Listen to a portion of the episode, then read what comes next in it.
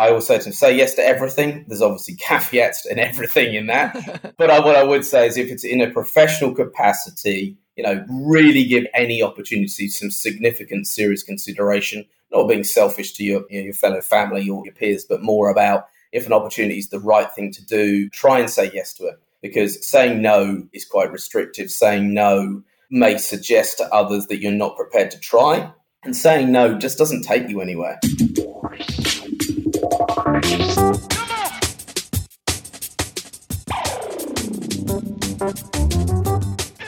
The oil and gas industry, the driving engine of the world economy, delivering prosperity, innovation and abundance across the globe. Here are the stories of its key players, directly from the leaders themselves. This is Oil and Gas Industry Leaders Podcast, where real experiences are passed on from the leaders of today to the leaders of tomorrow. Here is your host, Paige Wilson. Welcome back to another episode of Oil and Gas Industry Leaders Podcast, sponsored by CBRE. CBRE is the global leader in real estate operations, providing solutions to the world's largest energy, oil, and gas companies. CBRE supports their clients' facilities both upstream and downstream without compromising safety by delivering strategies that optimize operations, reduce costs, and risks. Unlock the power of your energy, oil, and gas portfolio with CBRE. Learn more at www.cbre.com/EOG. Before I introduce this week's guest, I want to ask everyone to support the show like I do every week, and you still haven't been leaving me reviews, go to iTunes, tell me what you think about the show. It helps other people find the show, and then it also gives me feedback on how I'm doing. Also, if you're interested in getting your hands on some OGGN hard hat stickers, check out the show notes for a 10-second survey, and Audrey will get those shipped out to you. All right, let's introduce this week's guest. I'm here with Andy Aston, Managing Director of Natural Resources, Global Head of Client Solutions at Turner & Townsend. Hey, Andy, thanks for finally coming on. Thanks, Paige, and sorry it's taken me so long to get here, but I am delighted to be here today. Well, the oil field doesn't sleep, so I understand, and life also happens. Absolutely. Andy, let's talk about how you got started in the industry. Sure, yeah. Strange, I suppose, Paige. I'm not your traditional geologist or a sort of an engineer that decided oil and gas was something that I absolutely wanted to get into. I started my career in the UK and actually was more in infrastructure and airports and sort of overall big, large developments that took me into the industry. Why? Because my wife decided we were moving to Australia.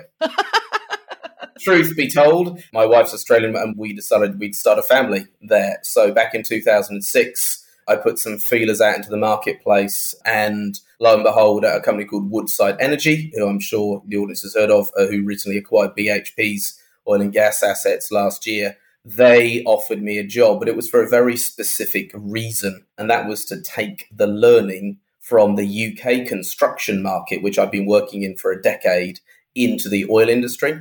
And they were specifically interested in the experiences that I'd had working on what was at the time Europe's largest construction project, which was Heathrow Terminal 5, which you may have had the joy of coming through at some point in your journeying. We did things differently on that project. We changed the way in which people contracted. We introduced a partnership model across various suppliers. We put in very long-term contracts, and we tried to bring a level, I suppose you would say, of innovation into the project community. It was a 7-year project, a multi-billion-dollar job, and we did some really innovative things and innovative thinking. And Woodside had heard about this, and so when I interviewed with them, they were really keen to see what they could take into the oil industry.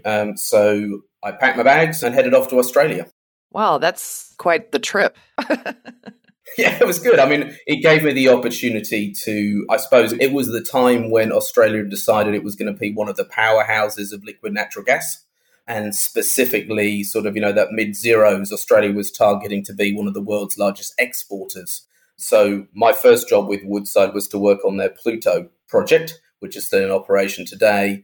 Yeah, after a few years of that, I joined Chevron, which were delivering the Gorgon project, which I believe is still the most expensive man-made project on the planet, I think coming in at about $72 billion. So I did that for 4 years, and it sort of gave me a real insight into the world of, I guess, gas, offshore, both and onshore, and sort of, the complexities of the marketplace that gas was feeding into and really the changing environment at that time. Very good. Very good. I mean, that's a lot to take in. So after the Gorgon project, what did you do?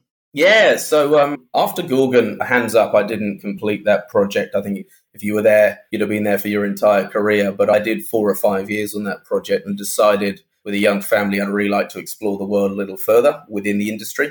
So that was either working with Chevron and taking an opportunity with them or to move more into the consultancy world. So I picked the second and I was offered an opportunity to run Turner & Townsend's Asia business. So I moved the family to Singapore and I used to spend my time between India, Korea, Japan, and then a little bit of Singapore thrown in there. And ended up actually, after all my incarnations, working for Chevron again on their Changdong Bay project, which was based in the Sichuan province of China. And that was a sour gas project. That was the first sort of, I guess, route for Chevron into that marketplace where they're in a joint venture. And I spent sort of 3 years commuting from Singapore into country and supporting them delivering that program. I had a large team of Chinese nationals working with me on that. And it was a very successful program and one I won't forget. So I tended to move around different projects and different locations, whether that be Inpex in Japan or the Korean National Oil Company or indeed the Indian National Oil Company, whatever programs or projects were taking place where we could help. I would tend to be there. So lots of travel, lots of fascinating cultures and interesting people to meet. And I did that for 3 years before I was asked to move to Houston, where I took on our Americas role. And that was everything from what I call Alaska down to Chile, anywhere in between. And that was supporting mining and metals business as well as our oil and gas business and what started to become more of an energy transition business before I left back to London in 2018. So travel the world, I think oil and gas and energy gives you that opportunity, but certainly found it fascinating to meet with the similar clients around the world and the different cultures and the different organizations that the industry leads you into. Yeah, no kidding. What place was your favorite that you lived in? Yeah, that's a really good question. I think I really like Singapore.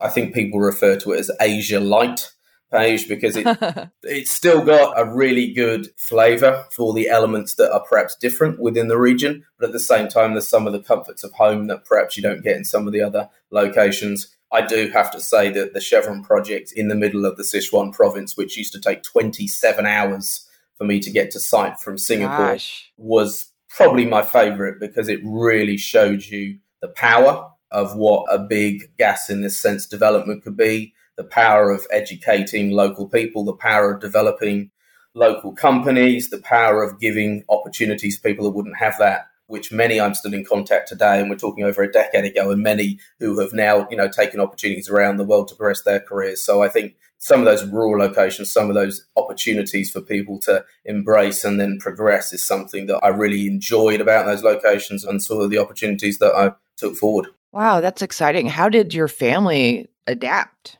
I think because Singapore was, I wouldn't say an easy place to live, but it really does have a brilliant expatriate community.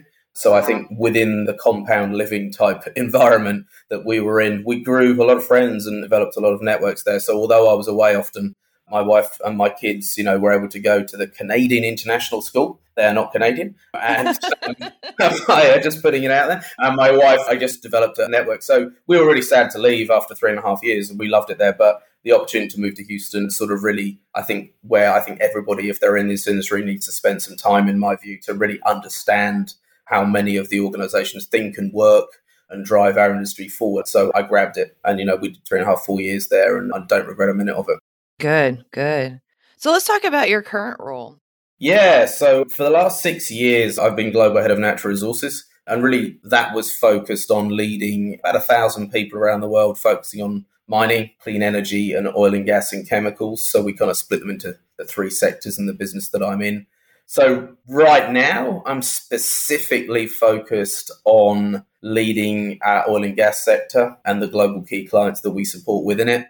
So that's really three things. We help clients set up, we call it setting up projects for success. But that's really making sure they've got what they need to deliver a project, whether that be the people, the resources, the governance, the investments, or everything else at the front end. I then get involved with clients to actually execute that work. So that's sitting on the client side of the table, making sure that what's been committed to actually happens. And then at the end of that program project, hopefully not cleaning up too much, but being able to make sure those assets get into operation and are producing as they were meant to produce. So really my role is client facing. It's really to try and come up with wouldn't just say innovative solutions, but solutions that are right for the client, depending on their location and development. So it could be an opportunity in Ghana, it could be an opportunity in China, or it could be opportunity in the Gulf of Mexico. It depends who the client is, what it looks like, what their demands are, what their capabilities are, and what they're looking to achieve. And then we try and modify our programmatic approach to helping them to actually deliver that. So I love that part of it, Paige. I think engaging with clients is my favorite part of the job, listening to them, making sure that we actually try and articulate what it is they want and play it back to them so we're getting it right. And really, I guess, trying to help the industry progress, which is, where I find the interest. Yeah. Well, I guess it's helped that you've lived so many different places, right? It really helps. Yeah. And I think you can bring that culture of diversity and thought to some of these solutions. I'm not wedded to one approach, not wedded to one angle or way to do things. I think you see so many different facets of how things can be done around the world, and trying to bring them together into a location to make it work for others is, you're exactly right. It really does benefit everybody in my family, actually, the whole international living and the way that you can, translate that into everything you do. So yeah, it's been fascinating. But the role's fun, the role's global, and just interacting with our teams, interacting with people, and making sure I can transfer that learning, as you said, between regions to make sure it's consistent and we can actually, support the industry and its progression. Perfect. Well, let's get into leadership, Andy. What is leadership to you? It's a question that made me stop and think, actually. I think it's a set of behaviors that demonstrate to others that when you represent and how you act towards them, you give them a level of belief in the direction that you're taking them on. So I'll give you some examples, so being demonstrably supportive to others to allow them to prosper and grow is one I've written down here. Being clear on how performance is and will be measured so that people understand what success actually looks like. I think it's really important as a leader to be able to give people a direction to travel and know when they're being successful and reward them for that. I think engaging with and seeking different opinions to derive an outcome. You mentioned it earlier. I think making sure you get all opinions on the table from wherever people are from or their backgrounds or education, absolutely essential to making a decision, but not being frightened to make a decision that doesn't meet everybody's requirements.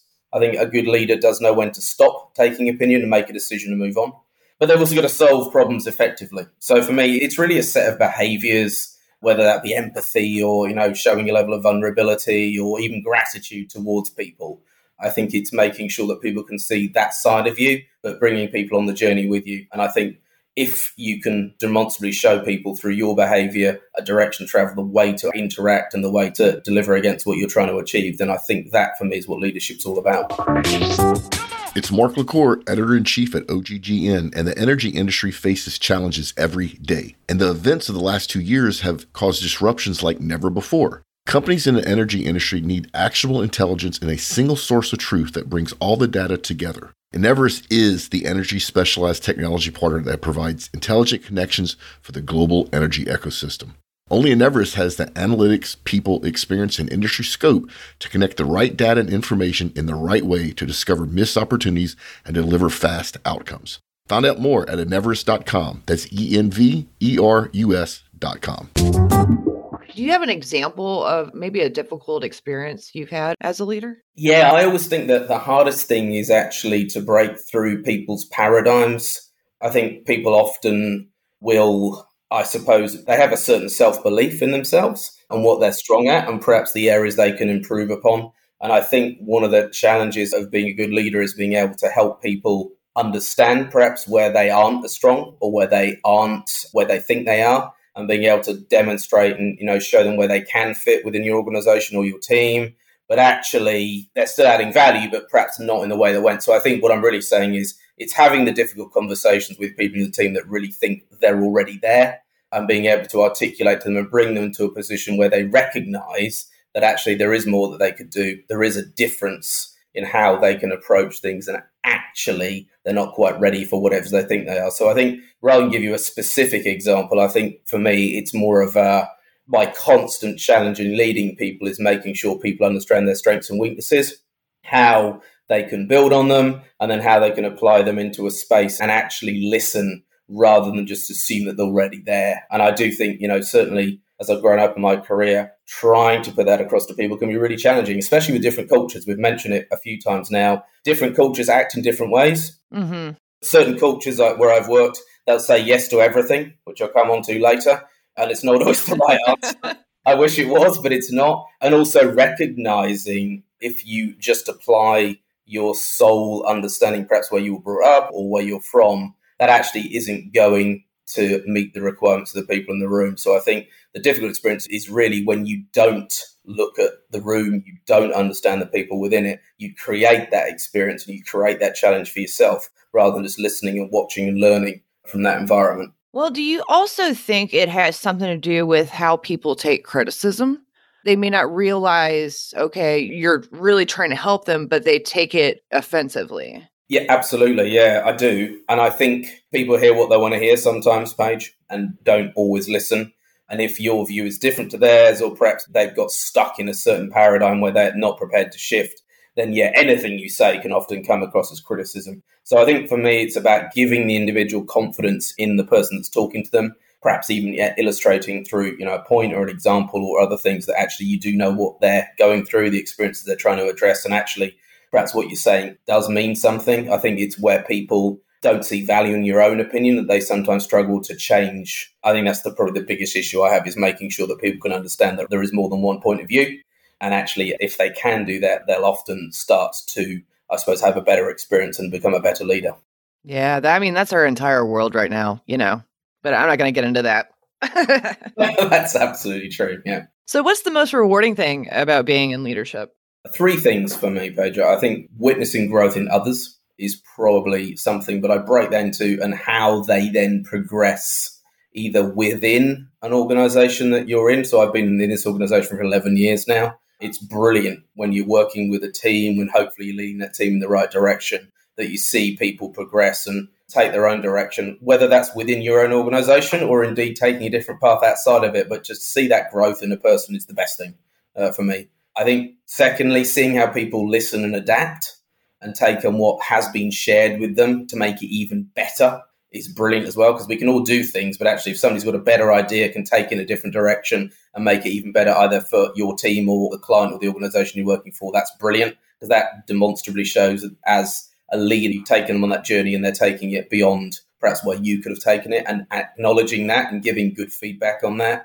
And then just being able to create an environment where everybody can prosper. Things for me, if you can do that, and again, you'll see that through people's behavior, their interaction, the way that they work together, and you can see that positive change and direction is for me, that's the most rewarding thing, is seeing the benefit of others. It's not, I think, looking at yourself in the mirror is one thing, but actually, making sure that the people that you're leading are progressing and progressing and moving forward is something that it's much more rewarding than dealing with yourself. Yeah, certainly. So if you had a piece of advice to give our audience, what would that be? Yeah, we take on about 300 or 400 graduates every year as Turner & Townsend. I think during COVID, slightly less, so I think our record's about 550. So this is a question that often, after you've done your presentation and you're chatting to new graduates as they come through, they'll ask you this. I have a stock answer, but it's a real answer. So I always say to them, say yes to every opportunity, but know when to call time. What I mean by that is you will only learn if the decision was right or wrong for you, but I don't actually think there is a right or wrong. As I explain to them, the experience that it will give you will either take you on a certain direction of travel towards more of the same, or it's going to enable you to pick a different path, knowing that you won't necessarily want to repeat that experience, but you've had the opportunity to learn from it and make a decision to take yourself in a different direction. So I always say to them, say yes to everything. There's obviously caveats and everything in that. But what I would say is if it's in a professional capacity, really give any opportunity some significant, serious consideration, not being selfish to your fellow family or your peers, but more about if an opportunity is the right thing to do, try and say yes to it. Because saying no is quite restrictive. Saying no may suggest to others that you're not prepared to try. And saying no just doesn't take you anywhere. But as I said, do call time. Sometimes you said yes, it's been brilliant, but now it's not right for you. So I think keeping an eye on that, saying yes, but knowing when to stop is absolutely critical. So yeah, and I guess I'd like to think I've done that throughout my career, Paige, which is say yes to everything and try and manage within it and then go from there. Say yes and you can live all over the world. You can. You really can, yeah. Okay, so do you have a book that's influenced you? I haven't got one book. I do read quite a bit, but I think it won't be any surprise to you. I probably read more travel books than I do anything else.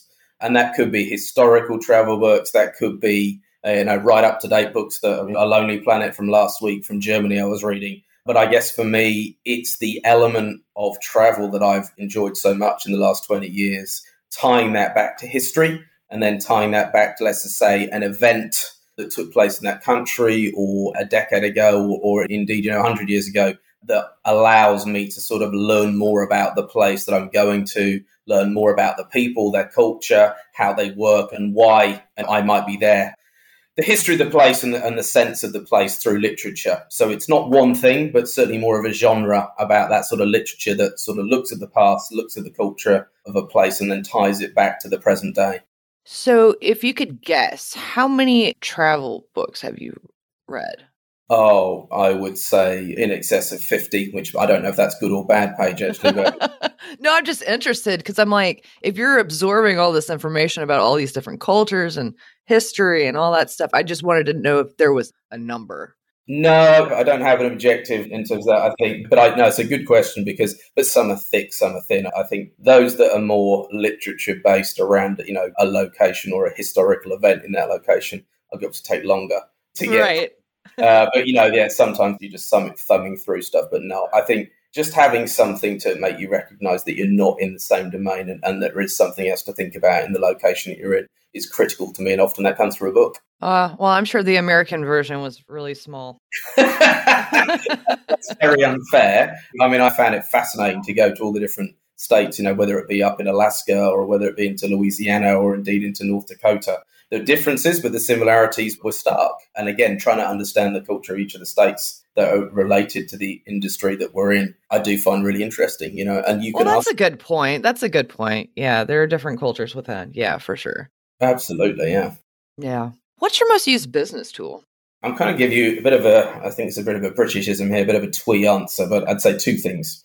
And I'll give you a reason for that. So the obvious one for me is I'm still a pen and paper guy. So I've got a blue notebook and a blue pen. And it's an A5 size and I carry it everywhere. And for me, being able to capture what people are saying and listen and being able to refer back to those notes to make sure I understand what my clients are looking for, I understand what perhaps my team has said or some of the challenges we've got, essential. So I carry that everywhere. But the other thing, moreover, is probably what I call the private appointment tool. And that's just creating private time in my diary to distill and sort of develop solutions. It's absolutely critical and something I passed on to most of my team is to give yourself some headspace. Certainly when I traveled a lot, that space in the air before they introduced Wi-Fi onto the plane was brilliant because you had your own private time when nobody would bother you. It was critical time. Solution, not being slave to the email or the constant meetings that we're in every day all of the time. And I'm not saying that they don't have a place, they do, but you also need to create your own time and just working without thinking is not a good place to be. I guess my really great business tool right now is being able to put a private entry in my diary and give myself some headspace and thinking time.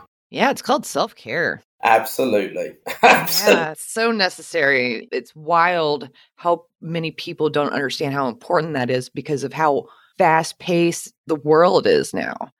Not only that, I also carry a notebook with me. I feel like a detective. I've really tried to, turning 50 next year, and I've really tried to adopt new technologies, new advances, and I have managed to do that on many occasions, but I cannot deny that just pulling out my notebook and jotting down something seems to be my go-to position. I shouldn't be embarrassed by it, but I should at least recognize that's what I do. Well, I find that you remember what you write down. Correct. Better than typing it on your phone. I guess it's from school. From going to school, you wrote down everything. 100%. And my memory's getting worse. But we're old, so. Absolutely.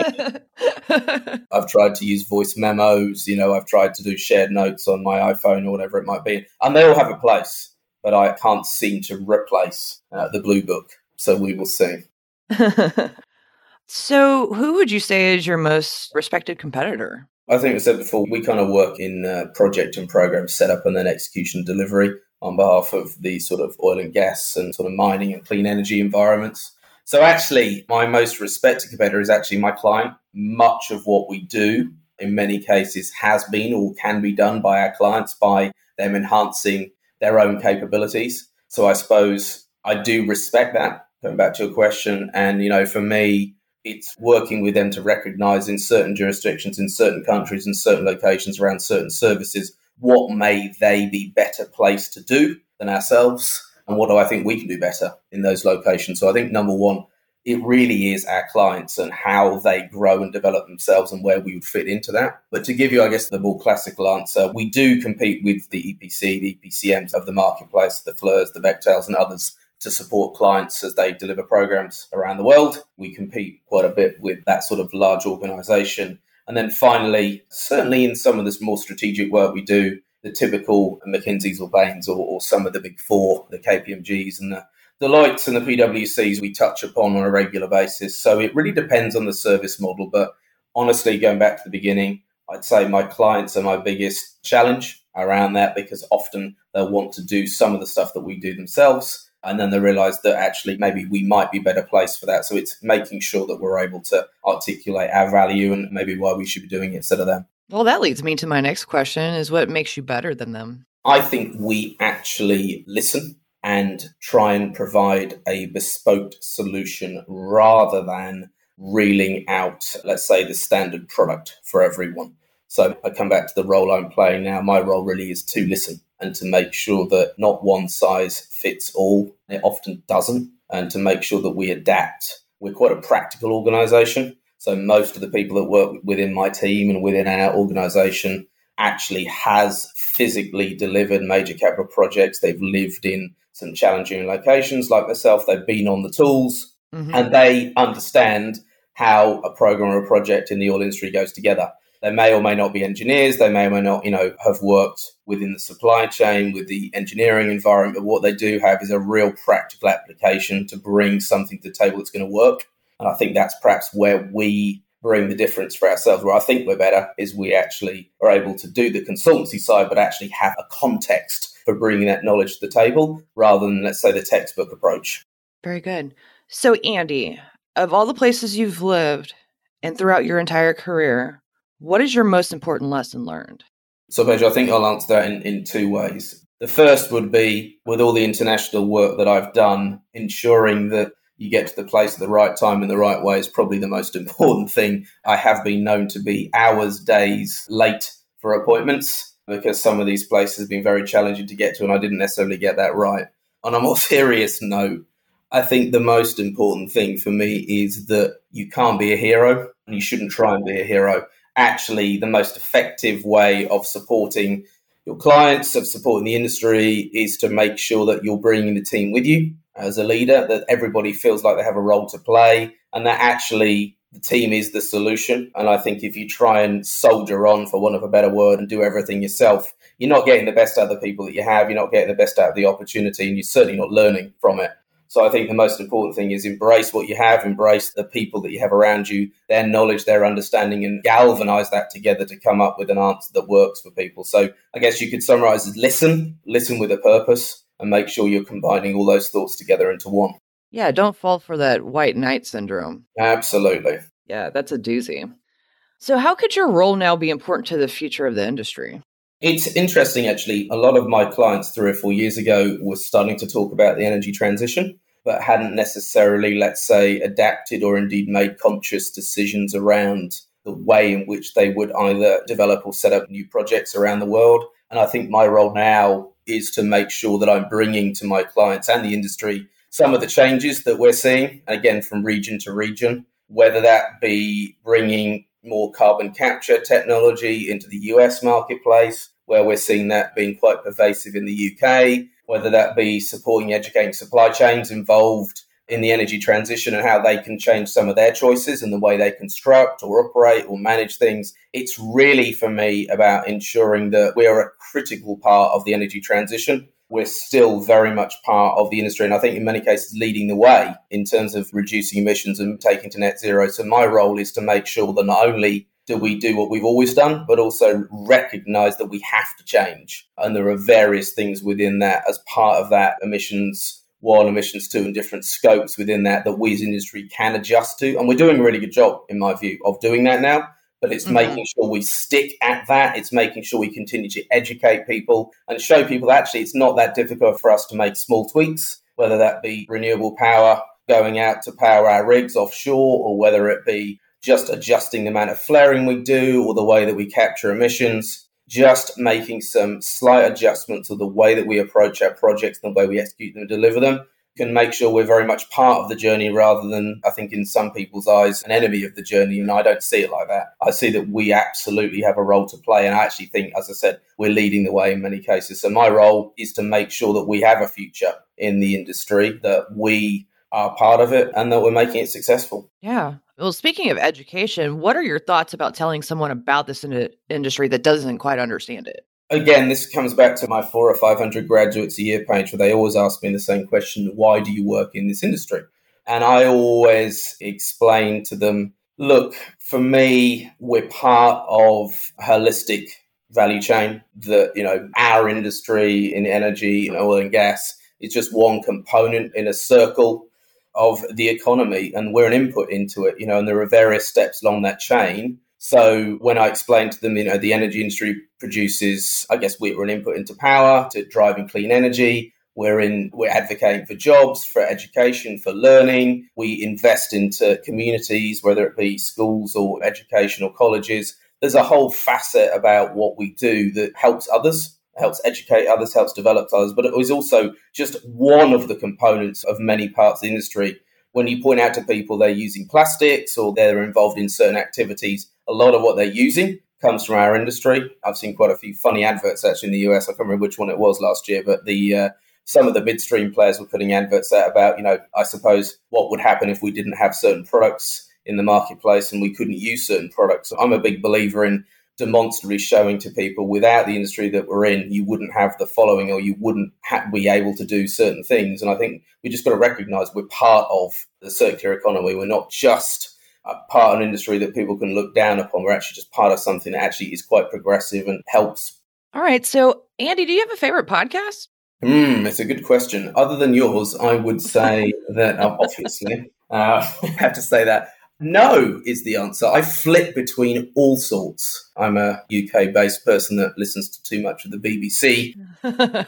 They do tend to put some really interesting stuff on. So I tend to go for the comedic podcasts, whether it be lifestyle or choices, or so it's often the, you know, sort of UK-based comedians, but there are so many of them, Paige, though I wouldn't say there's one favourite, but that genre, that kind of 20 minutes, 30 minutes makes me laugh, gives me something to think about, whilst at the same time enables me just to crack on with other things is the way I like to embrace podcasts. So help educate me, help give me a bit of a, I guess, thought for the day, for want of a better word, but also make me laugh, because I think for me, podcasts are as much about having a chuckle as they are just, you know, learning something new. I listen to a lot of comedy too, so you're in good company. Good. No. I can recommend it. So yeah, it's fun, but man, there's so many out there. We are competing in a big space doing this, aren't we? Yeah, we are. But luckily you're on one of the larger oil and gas podcasts.